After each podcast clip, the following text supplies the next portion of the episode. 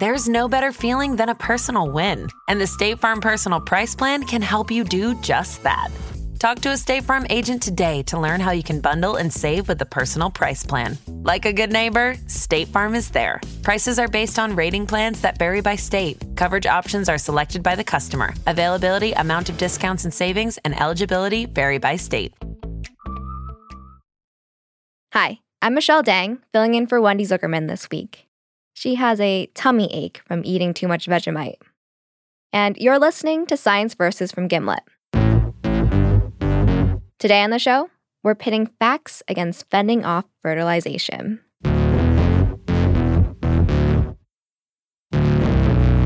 We are taking on the male pill.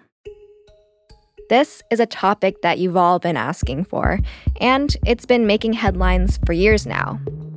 We found tons of news stories that said male birth control is just around the corner.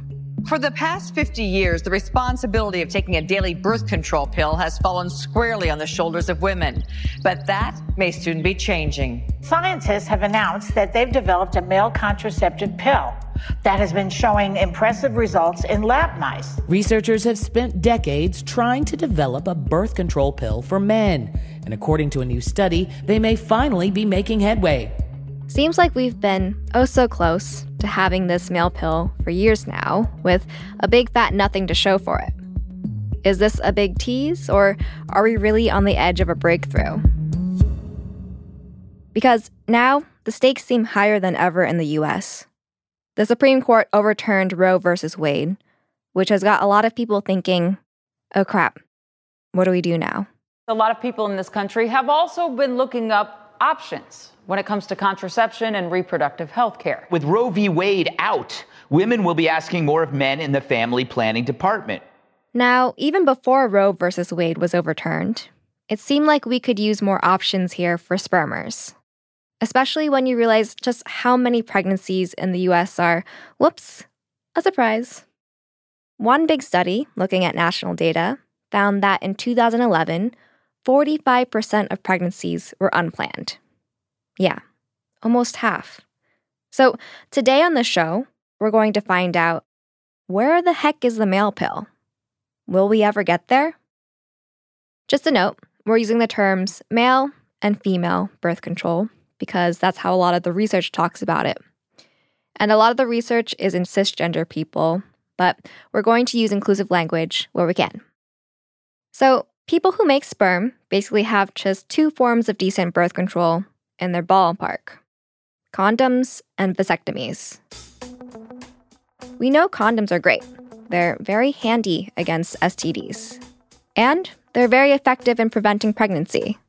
But only if they're used perfectly. In the real world, they fail thirteen percent of the time. Vasectomies, they aren't cutting it either. I mean, okay, they are, they are technically cutting it. The surgeries are very effective, but that requires going under the knife. And if you change your mind and want to reverse it, it doesn't always work. So overall, you have to be pretty sure you want to hop off the fertility train. And even though the female pill has its downsides, there's one great thing about it. You get your fertility back if you just stop taking it. So we want the same thing for spermers. A male pill. Why don't we have it? Well, to answer this, one of the first things I had to figure out was, how are babies made? Just kidding. I may sound like I'm twelve, but we can skip that part. But really, is it that hard to figure out how to stop sperm in their tracks? For sure. And you might say, why? This is John Amory. He's a professor of internal medicine from the University of Washington. He specializes in male reproductive health. And I'd say because the physiology of men and women is so different. So women, when they go through puberty, they make an egg every month unless they're pregnant, and because then they turn off egg production.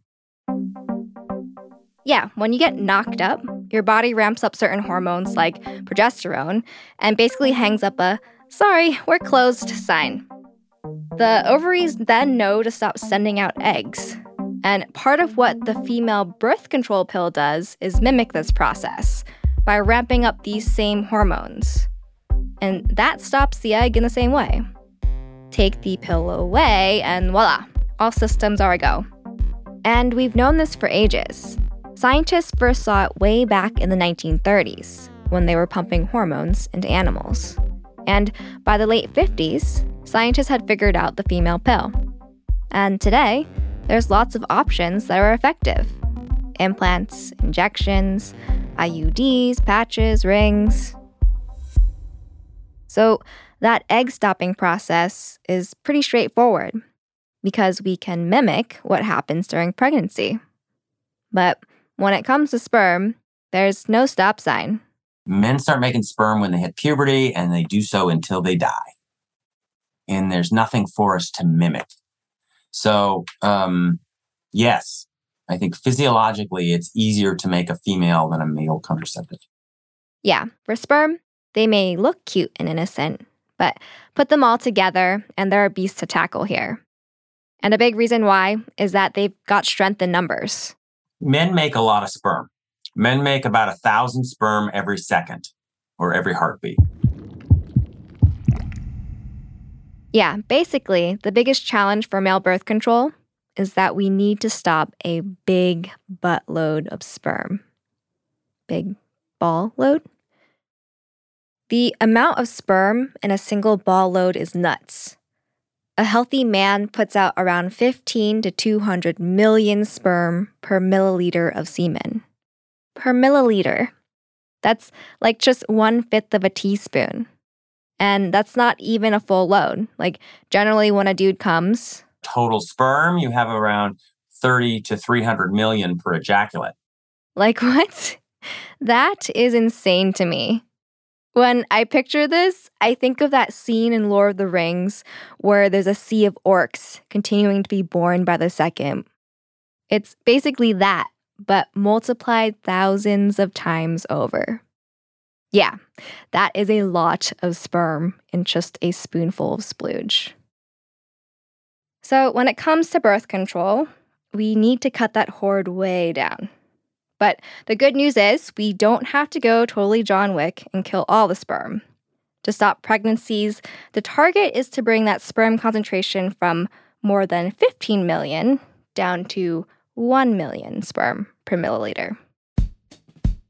And the wild thing is, we almost had something that could do this decades ago. It was back around the fifties. There was this drug called Win one eight four six six being developed by a pharma company called Sterling Winthrop. And the way they came across it as a birth control was pretty much by accident. They were developing it to fight off parasites, amoeba infections, and they were testing this in rats. That is, until they notice something weird. Usually, it's not hard to get rats to have babies. They can pop out a litter of pups every few weeks. But the male rats getting treated with this drug, they weren't making any babies. Couldn't get any pregnancies. So um, they looked at the testes and there's no sperm. And they're like, holy cow. Right? They also noticed that when they stopped the drug, the rats were fertile again. It was fully reversible, and it seemed like the rats were fine, no side effects. The scientists thought, hey, this might be a birth control breakthrough. Would this work in humans? So they decided to do something that today seems pretty sketchy. They organized an experiment at a prison. It was at Oregon State Penitentiary, starting in the late nineteen fifties. They got sixty men who were prisoners, gave them the drug, and watched what happened with their sperm. About a year in, everything was going pretty darn well. Looked great. All of them had their sperm counts go down, stop the drugs, sperm counts come back up, everybody's happy, they seem fine. Their sperm counts plummeted. They were infertile, just like the rats. A scientist's dream. But it didn't last too long. And then they discovered the unanticipated side effect. John's mentor was one of the people researching this drug. And he told John that one guy in the study started getting really sick. Sweating, vomiting, nausea. At first, they weren't sure why this guy was so sick. When The other people taking the drug were fine. They examined the guy, and they said, "You know what? It seems like he has alcohol poisoning." But he wasn't supposed to be drinking. He was in prison. So they asked him, "Have you been drinking cleaning fluid or something?" It turned out that somebody had smuggled a guy in, you know, a bottle of Jim Beam or Jack Daniels or something. So he pulls this out of his coat and shows it to the investigators and says, "No, it wasn't cleaning fluid. It was this." And that's when they knew they had a problem. Here's what was going on. The drug messed with the body's production of sperm by disabling an enzyme in the balls. But this same enzyme also breaks down alcohol in the liver, meaning the enzyme wasn't working right, so the alcohol stuck around and acted like a toxin, leading to those nasty side effects. So if you were on this drug for birth control, you'd have to give up alcohol. They knew this would be a hard sell, so they halted the trial and gave up on this drug as a male contraceptive. Scientists like John are actually poking around this enzyme again, but no luck yet. And yeah, in the past sixty years, there's been a lot of other stuff tested, but basically everything has had performance issues. And no male pill has made it to the market. It's hard to say exactly why, but John told us that part of it might be that we got the female pill first. Right around the time of that prison experiment, female birth control was approved. The first contraceptive pill became available in the U S in the late fifties. And then the floodgates basically opened.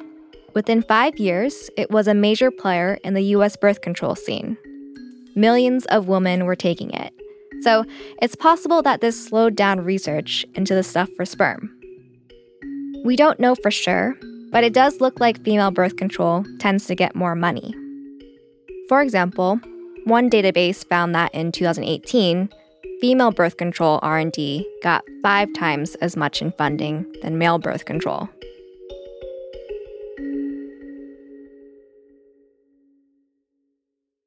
This was just a segment of our full episode on male birth control. To listen to the rest, just search for Science versus in Spotify and click on the male pill. When is it coming?